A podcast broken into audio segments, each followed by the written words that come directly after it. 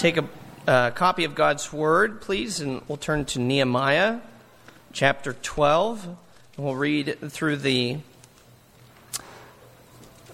uh, remainder of that chapter and then into the beginning of chapter 13.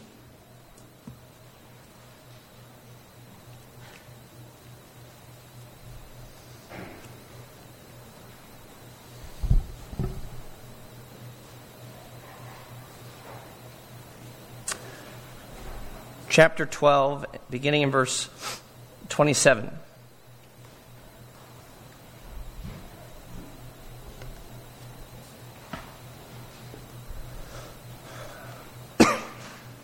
This is God's word. And at the dedication of the wall of Jerusalem, they sought the Levites in all their places to bring them to Jerusalem to celebrate the dedication with gladness with thanksgivings and with singing, with cymbals, harps, and lyres. And the sons of the singers gathered together from the district surrounding Jerusalem and from the villages of, the Netophathalites, also from Beth Gilgal and from the region of Geba and Azmaveth, for the singers had built for themselves villages around Jerusalem. And the priests and the Levites purified themselves and they purified the people and the gates and the wall. Then I brought the leaders of Judah up onto the wall and appointed two great choirs that gave thanks. One went to the south on the wall to the dung gate, and after them went, went Hoshea and half of the leaders of Judah, and Azariah, Ezra, Meshullam, Judah, Benjamin, Shemaiah, and Jeremiah, and certain of the priest's sons with trumpets. Zechariah, the son of Jonathan, the son of Shemaiah, son of Mattaniah, son of Micaiah, son of Zaccur, son of Asaph, and his relatives Shemaiah, Azarel, Milalai, Gilalai, Maai, Nethanel, Judah, and Hanani, with the musical instruments of David, the man of God. And Ezra the scribe went before them. At the fountain gate, they went up uh, straight before them by the stairs of the city of David, at the ascent of the wall above the house of David, to the water gate on the east. The other choir of those who gave thanks went to the north, and I followed them with half of the people on the wall above the tower of the ovens, unto the broad wall, and above the gate of Ephraim, and by the gate of Yeshana, and by the fish gate, and the tower of Hananel, and the tower of the hundred, to the sheep gate. And they came to a halt at the gate of the guard. So both choirs of those who gave thanks stood in the house of God, and I and half of the officials with me and the priests Eliakim, Maaseiah, Miniamin, Micaiah, Elioenai, Zechariah, and Hananiah with trumpets, and Maaseiah, Shemaiah, Eleazar, Uzzi, Jehohanan, Malchijah, Elam, and Ezer. And the singers sang with Jezrahiah as their leader. And they offered great sacrifices that day and rejoiced, for God had made them rejoice with great joy. The women and the children also rejoiced, and the joy of Jerusalem was heard far away.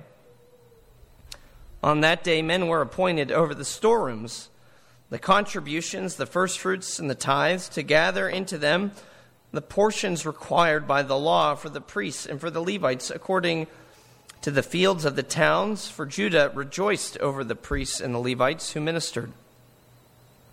And they performed the service of their God and the service of purification, as did the singers and the gatekeepers, according to the command of David and his son Solomon. For long ago, in the days of David and Asaph, there were directors of the singers, and there were songs of praise and thanksgiving to God.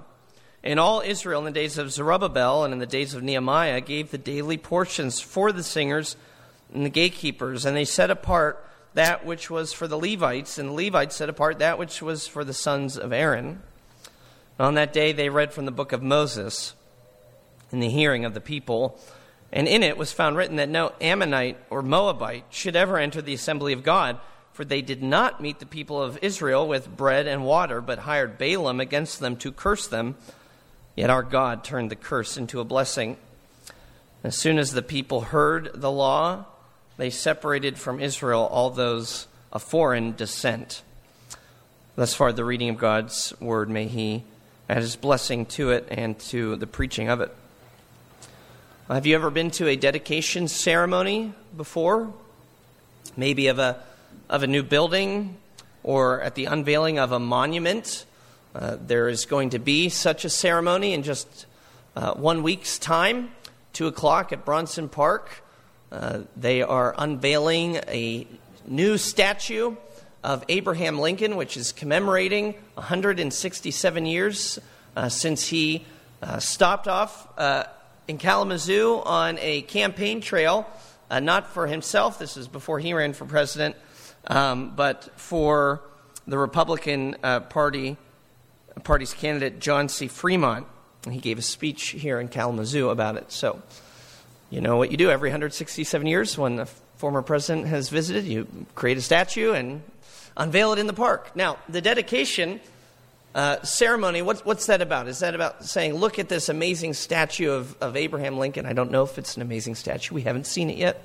Um, no dedication ceremony is ever actually about the thing being dedicated, it's about what that thing represents, right? Uh, the dedication ceremony of the Statue of Liberty uh, at that ceremony, it was a time to celebrate and to solidify the good relations between America and France. Remember, France is the one uh, is the country that gave uh, the Statue of Liberty. Or we could think of how the dedication of the 9/11 memorial there in New York City on September 11, 2011, was an opportunity not to marvel at the beauty of a memorial, and it is very beautiful if you've ever seen it. You know this. It's, uh, it's haunting. But it's, that's not the point of the dedication. It was a time to mourn the loss of loved ones.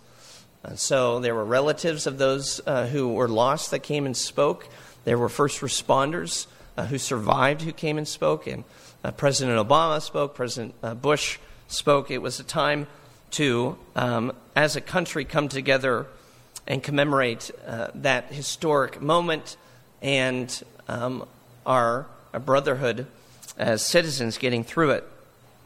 So, this section that we've read in Nehemiah, it's about the dedication of a monument, namely the walls of Jerusalem, but it's not celebrating the walls themselves as, um, uh, you know, as a, an architectural feat. It's not celebrating even the nation, celebrating her civic strength or uh, her civic power trying to intimidate neighbors. That's not the point either. The dedication of the walls gets to what the walls really represent, and that's nothing other than God Himself. God Himself, who promises to be with His people and to protect His people. This is a section that's all about glorifying God.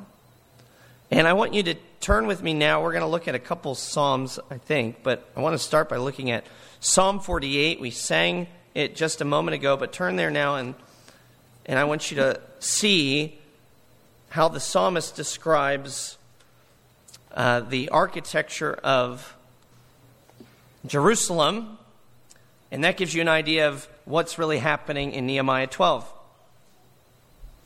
Psalm 48, beginning in verse 12,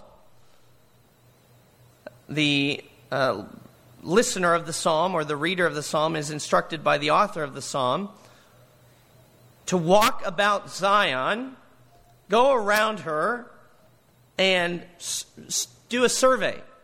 Number her towers, consider well her ramparts, go through her citadels, the very things that have been completed that we talk about in Nehemiah 12, that you may tell the next generation Jerusalem was an awesome city. Right? Make Jerusalem great again. No. What does it say? That you can tell the generation to come, this is all about God.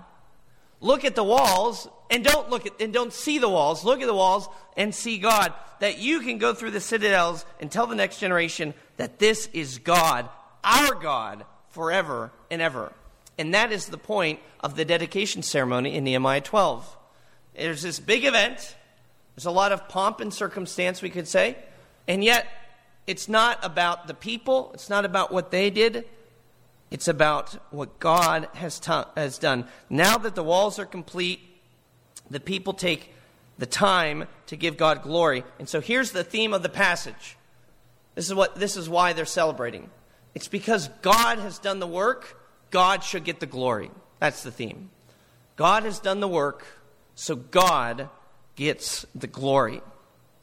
That's the theme of Nehemiah 12, but that should be more than the theme of just this section of Nehemiah, right? Shouldn't that be the theme of our entire lives as Christians? God does the work, God gets the glory. Here is a, a solid principle that we can apply to our lives. Not we can, we must. God does the work, so God must get the glory. I mean, think about it. what could that not apply to in your life? Consider some of these verses. You don't need to turn there, but I'm going to read you a barrage of verses that suggests that God does all the work, therefore, he should get all the glory. Deuteronomy 8, 17, 18. Beware lest you say in your heart, Israel, talking to Israel, my power and the might of my hand have gotten me this wealth. You shall remember the Lord your God, for it is he who gives you power to get your wealth. Psalm 24. The earth is the Lord's and the fullness thereof, the world and even those who dwell therein. That's you and me. First Chronicles 29:14. David at the dedication of the temple says this, "But who am I and what is my people that we should offer thus willingly? For all things come from you, and of your own have we given you." We're not giving you anything that you didn't have in the first place, David says. We heard John 15:5 this morning. Apart from me, Jesus says, you can do nothing. Romans 11:36 For from him and through him and to him are all things to him be the glory forever. 1 Corinthians 4 7. What do you have that you did not receive? And if then you received it, why do you boast about it as though you did not receive it? 1 Corinthians 10 31. Whether you eat or drink, whatever you do, do it all to the glory of God. One last one, James 1 17. Every good gift and every perfect gift comes down from above, from the Father of lights. How could we not apply this principle? God does the work, so he should get the glory to everything in our lives. And if there is actually something in your life where you think, I don't really want to associate God's name with it, stop doing it. If you can't give God the glory for it, then you have no business being involved with it.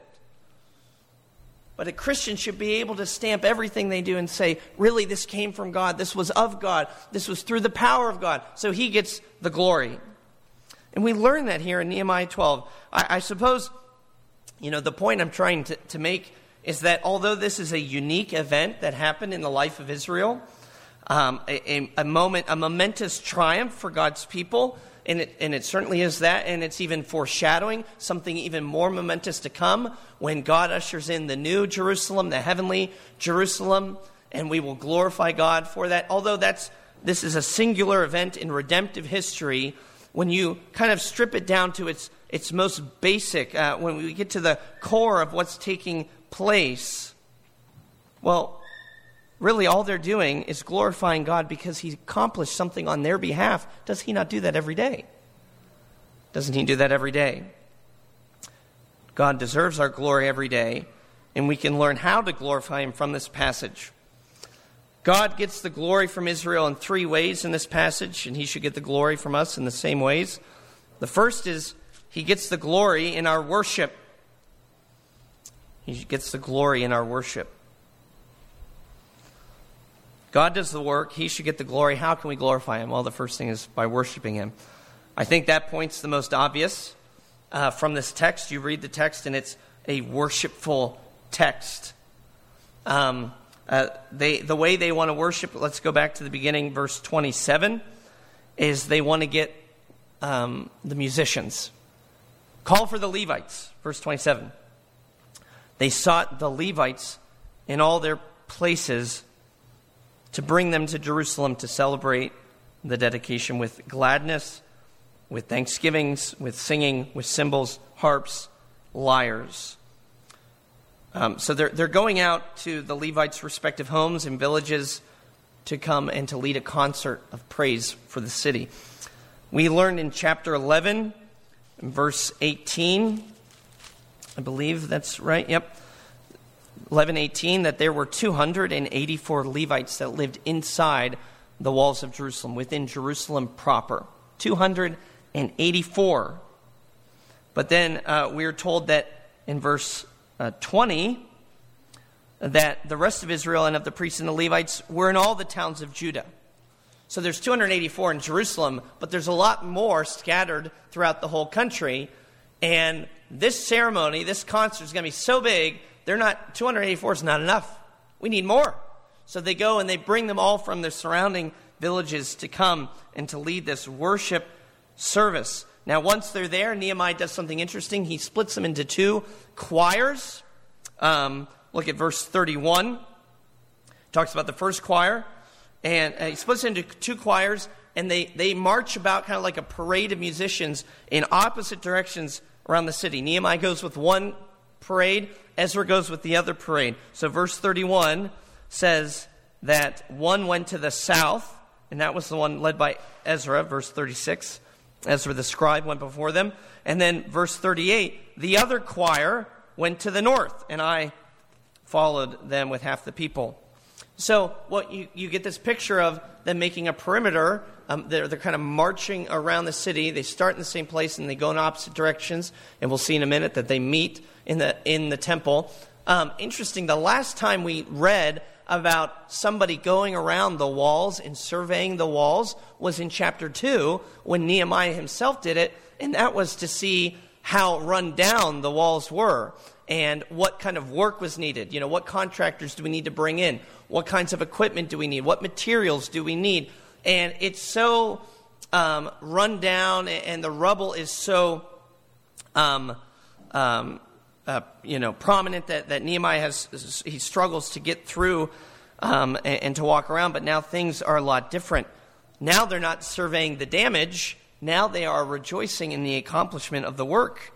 Uh, they can pass through on a clear path. But I think the fact that his steps are retraced, they go, they go through uh, the exact path that he walked, it suggests part of the way we worship God is through reflection, isn't it? Where we look back on where we've been and we see where God has brought us. That's what Nehemiah is doing here. You compare Nehemiah 2 with Nehemiah 12. They look back on where they've been so that they can rejoice in where God has brought them. And that's a pattern of worship that we see in the Psalms, where the Psalms are often recounting past deliverances, maybe oftentimes like the Exodus. And they recount a um, this is backwards to me, but I think this is past to you, right? So here's the past. Uh, they recount something in the past to get them through a present struggle with the hope of future deliverance. This is the way God acted before, so we don't need to freak out right now because we know one day He'll act that way again. So they, they, they look back on, on how God has brought them through. We sing it in our hymns, right? Here I raise my Ebenezer, hither up to this point, hither by thy help I've come. I've made it this far by your grace. And then how's the hymn go on? And um, I, am sure that by thy good pleasure, I'll safely reach my home. So there's that progress, that, that progression, and that's what they're doing here. Uh, we need that, friends. We're forgetful people. people. We can never, never uh, reflect on the deeds of God enough because we are going to for, forget them. And so part of the way we glorify God is by not permitting ourselves to forget all of his kindnesses to us. So, part of our worship is declaring aloud God's goodness and God's acts and God's work.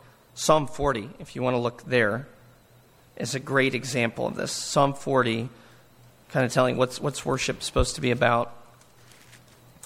And verse 9.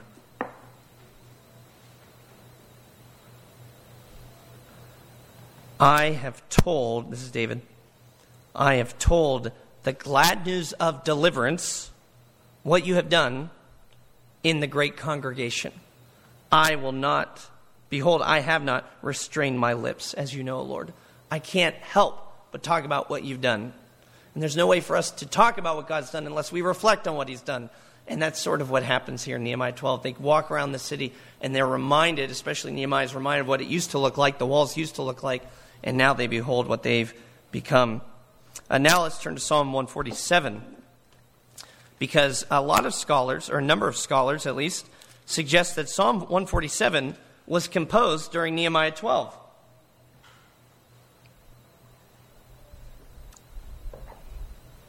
If it wasn't composed, they think it probably was sung.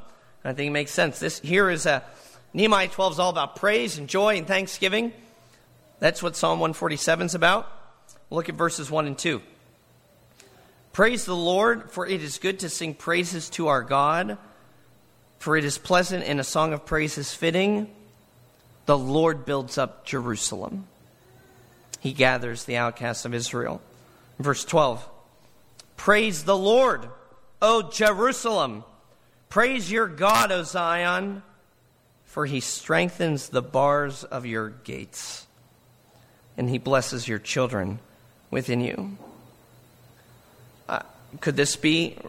Could this have been written during the events of Nehemiah 12? Could be. It would make sense. Nehemiah 12 is a passage that, as you read it, you can hear it happening. Right. That's how how joyous the worship is.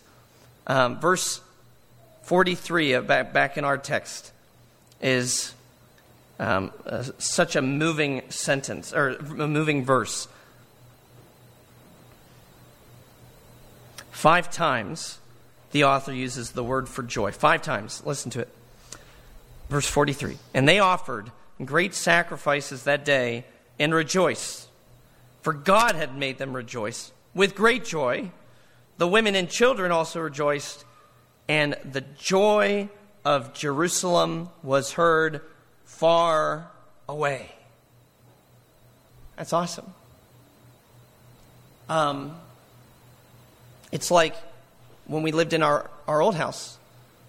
Um, a family in, in, our congregation moved back to that neighborhood, so I can ask them about this afterwards. But the um, we knew when it was homecoming. Uh, we, we knew when it was graduation. We lived near the college because the joy of the students was heard far away. We did not join in in that joy, right? That's when you're you're complaining to your neighbors, oh, those kids, they're so loud, right? This isn't that kind of sound. This is a sound that piques your curiosity. What is going on? What am I missing out on? These people have something that I want. The church should have that kind of joy and that kind of sound. I grew up uh, on, at the home I grew up in is, is right across the street, right across the street from the First Presbyterian Church of Hollidaysburg, Pennsylvania. It's one of the most beautiful church buildings I've ever seen in my life. It takes up an entire block of this downtown um, uh, in Hollidaysburg. It's uh, beautiful brick. It's got this massive tower. Uh, the sanctuary is huge, amazing, intricate pipe organ. And sadly, uh, it, it, belongs to the mainline liberal denomination, and for as long as I can remember, um, it was empty on Sundays. You know, a handful of cars. This beautiful church, I never once heard beautiful sound coming out of it. And not because there weren't people there, like, I mean, there were a few people. It's not because they weren't worshiping, it's because it was such a paltry group that there was no way to amplify the sound. You should never come late to church, but if you've ever walked in late, you know what it's like to hear people singing, right, in our building. It's beautiful, right? The, the building can't contain the sound. That's something of what the church should be uh, at a macro level, right? That our joy is heard from far away. People see it, people can, can tell. The joy of God's people needs to be heard. His glory deserves our praise, our proclaimed praise, our pronounced and our amplified praise because He's done the work. He deserves the glory. He's built us up, He's united us to Christ, He's given us salvation. And so, an exhortation to you all when you come to church, you don't just show up, you sing out. It Doesn't matter if you can carry a tune or not. It's not about you anyway, it's about Him. That's what we learn in Nehemiah 12. It's not about them building the walls, it's about God. And so they glorify God because He's done the work, and they do that through their worship. There's a second thing they do they glorify God for the work He's done by continuing to work. God gets the glory in their worship. He also gets the glory, uh, maybe we could put like this, in, in our stewardship, not just in our worship, but in our stewardship or in our service, uh, the way we use our gifts in the church. Um, what's interesting is that the dedication proper has ended at, at, at the, this thunderous worship service in uh, the temple uh, where they have met uh, together. And that's verse 40. Both the choirs of those who gave thanks stood in the house of God, and so they meet in the temple. Um, that sounds like that's the conclusion of the dedication service, and yet it's not, uh, at least not in the mind of Nehemiah, not in the way he writes the story, because you get to verse 44, and it's all about these logistics, it's about administration. Um, it doesn't seem to be connected with what went before it, but it does connect in Nehemiah's mind because he writes, on that day. He's intentional here to show us that while the celebration was key, that can't be the end. Uh, it didn't mean their work was done. James Boice explains it like this The times of rejoicing, though important, are not ends in themselves, but are meant to be additional, ongoing moments in the lives of those who've given themselves to God. Rejoicing God? Well, of course. We, above all other people, should rejoice in God. In fact, all, only those who have been redeemed by the Lord Jesus Christ have any real and deep cause for rejoicing. But then he goes on to explain that that rejoicing can never be the end. It's something that spurs us on to keep working. And so, um, one of the best ways that Nehemiah recognizes they can dedicate the wall is by putting into place structures that will ensure the wall will continue to exist and worship will continue to exist, that the city would continue the way it's supposed to. So there were a bunch of gifts that were given at their renewal ceremony in chapter 10. Now those gifts are, are overseen by uh, the men appointed in verse 44. Men were appointed over storerooms, contributions, first fruits, tithes, and then to give them to, in particular, the priests and, and the Levites. And why did they think this was important? Look at verse 44. verse 44. Why did they think it was important to make sure that the, the Levites and the priests got the, the tithes and the offerings? It says, the last clause of that verse, for Judah rejoiced over the priests and the Levites who ministered. Talking about all this joy, there's even joy for the work of the ministers. Uh, the New Living Translation puts it like this For all the people of Judah took joy in the priests and the Levites and their work. They loved their work. It, it, it, they rejoice in the work because it's good work, and it's good work because it's God's work. And that's why giving to the priests and the Levites Although they describe it later on the chapter as being their portion, it's really God's portion. We're giving to God's work. We're glorifying Him in this. And we as the church are entrusted with that work today as well. Have you set your hands to do it? Do you serve? Do you contribute? Is, is church a theater, a theater for you, somewhere you come just to watch something take place, but you don't actually participate in any real way? Do you only get, but you don't give?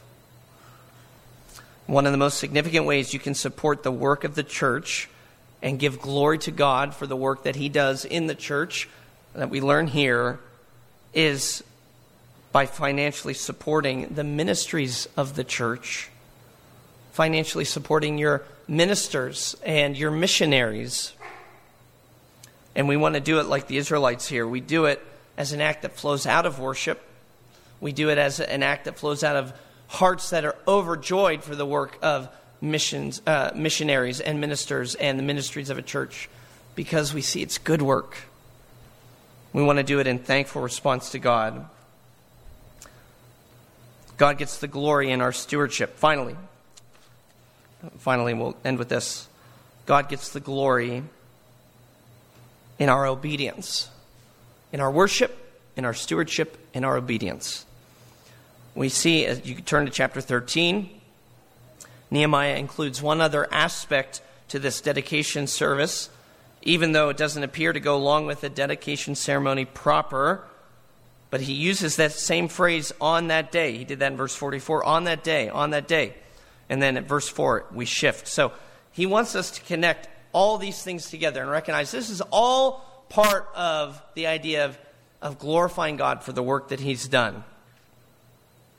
And what do they do in chapter 13? They open up God's law, they read, um, they read it, they read the Torah, and they uh, learn or they're reminded uh, that um, uh, uh, God has said that for those who hate him, for those who hate his people, for those who refuse to hear his word, um, they must be separated from Israel. The Moabites are listed in particular the Ammonites and the, the Moabites, uh, as those who were not hospitable to Israel. Uh, they did not honor them, and so they need to be cut off. Now, that sounds really, um, that doesn't sound Christian, right? Uh, but we go back to Genesis 12. You remember the promise to Gen- in Genesis 12 to Abraham is that through you, all the peoples of the earth will be blessed. Uh, so this isn't like God isn't being racist here. Don't worry. He's not racist. Uh, God is the most um, the, the most open minded being in the world, the most inclusive being there is. Uh, and he said to Abraham, Through you, yeah, I'm picking you and your people, but actually, you're going to be the means by which I get to all the peoples of the world. Through you, all the nations will be blessed. Those who bless you, I will bless. But then he does say, But those who curse you, I will curse. The one who dishonors you, I will curse.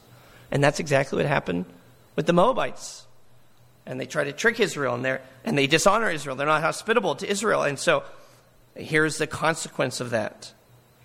And so the people, um, now by, by taking actions in verse 3, as soon as they heard the law, they separated from Israel those of foreign descent. Uh, they're learning something really important. If they're trying to indicate through this dedication ceremony, this, this big party, that they are for God, well, it's got to be more than just that party. It's got to be also their money, so they give their stewardship to God. That's got to be their lives, too. Their lives. They got to live like they belong to God. They have to live like it. So they read God's law and then they align their lives to be in conformity with God's law. God gets the glory in our worship, in our stewardship, and in our obedience. That, that's hard, isn't it? That's, I think that's maybe the hardest one. It's really easy to put money in an offering plate when it goes by. I mean, it's really easy to do that. And it's fairly easily, easy uh, to, to show up and to come to church on a, on a Sunday and, and to be excited about church. It is not easy to kill sin. That's, that's hard. And yet, if we want to glorify God, we must do it. We can't live, live lives that are in um, conflict with God's law. We need to do it. We need to make sure our laws, our, our lives align with God's law and that sin is killed. The one that's drawn out here, of course, is this idea of the company that we keep. Satan hates God. Sin hates God. So how can we, uh, you know, unbelievers hate God? How can we say we love God when we coddle up to those who hate Him? Well, how can we say we love Him by being influenced by those who want nothing to do with him. Again, this is Israel simply obeying God's word, taking him at his word. They don't fight God on it like we so often do when we encounter aspects of God's law that we don't like, try to reason our way around it. They don't do that. They read the law, and they say, We're not supposed to have Moabites here. We got to get them out. We got to do it. Somebody says, But my friends a Moabite. Hey, God said it. They're out. But I really like their food out. they're really funny out. Right? These are the things we, yeah, I don't keep, my friends aren't the, you know, the most Christian people, but they're, they're funny. I have a good time with them. Lord says to be cautious about those things. If you want to say you glorify Him, then you glorify Him with your obedience. Maybe you think that sounds boring or doesn't sound big enough for God, right? Does it seem like a small thing to say that we can glorify God through our obedience? Right? That's not as big and as special as this big wall that they, they built. Well, let's be honest. Even the wall of Jerusalem, even the Great Wall of China, falls short, far short of being a monument that's fitting enough for God's glory. That's part of the reason, just part of the reason, that Jesus Christ, um, on, on, on the last day, when he ushers in the New Jerusalem, is going to pull a Ronald Reagan and say, tear down that wall. Does anybody know what I'm talking about here? No, I don't mean the Ronald Reagan thing. I mean, do you know what I'm talking about with Jesus? In Zechariah, in Zechariah chapter 2, this is the promise of the new heavens and the new earth. God says, Yahweh says, Jerusalem shall be inhabited as villages without walls because of the multitude of the people and the livestock and it's going to be so big there's no room for the walls. And then people say well we won't be safe. Then he says this and i will be to her a wall. The wall is not fitting enough for god's glory it's nothing compared to god and what he deserves that's why he says i will be the wall so, no, of course not. The wall is not a monument fitting enough for God's glory, but the same is not true of you and me. Wow. Let that sink in for just a second. The same is not true of you and me. Unlike the wall, which is a monument made by man for God's glory, you and I are made by God for his glory. He has said we will bear his image, that we do bear his image. And when he made us, he said, It is very good. God said we are his glory here on earth. God was pleased with, with this monument. Of course, sin has marred and mucked that up, but when you put your faith in Jesus Christ, something amazing happens. The Holy Spirit indwells you, and that monument is restored. And when we come together as a church, we're like living stones. We reflect nothing less than the glory of God, so that through our acts of love, through our acts of mercy, our acts of kindness, our deeds of righteousness, through our holiness, our uh, piety, through our godliness, people will look at the church, the people of God, and they're going to they're going to pull what the psalmist did in Psalm 48 that we looked at. They're going to look at the church and they're going to examine the church and they're going to survey the church and they're going to say, wow, how great that church is. No, no, no. They're going to say, behold, this is God. Our God, forever.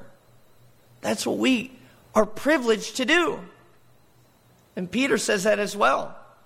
That, that the Gentiles will see our acts of righteousness and give glory to God. They, they, they bypass the symbol and go straight to the source we get forgotten completely. And people see him. So your obedience is no small thing. Your personal obedience is not a small way to glorify God. I mean, small or great, it's what God calls us to in Jesus Christ. It's what God has said will be glorifying to Him. It's what He calls us all to. Let us make sure we heed that call. Father, we thank you for the fact that you have done the work, you have done it all. The work that you begin, you see to completion. And so you receive, you must receive all the glory and now unto eternity. And we pray that that would start now in lives that are dedicated to you in worship and in service and in stewardship, but especially in sanctification, that we would be holy as our Father in heaven is holy so that people would see us and would give you all the glory. We pray this in Jesus' name. Amen.